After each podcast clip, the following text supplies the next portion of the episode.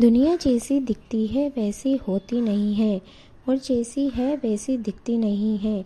इसलिए संभल कर चलो। जीवन का अनुभव ज्ञान पर निर्भर है। ज्ञान व्यक्ति की सोचने, समझने और करने की क्षमता को मज़बूत बनाता है। ज्ञान का घमंड करने वाले लोग अज्ञानी व्यक्ति को भी बिना गलती के भी सुना सकता है।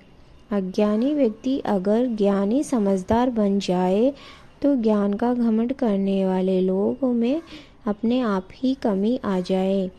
अच्छे बुरे का फ़र्क केवल वही इंसान तुम्हें बताएगा जो तुम्हारा भला चाहता हो। तुम्हें आगे बढ़ते देखना चाहता हो।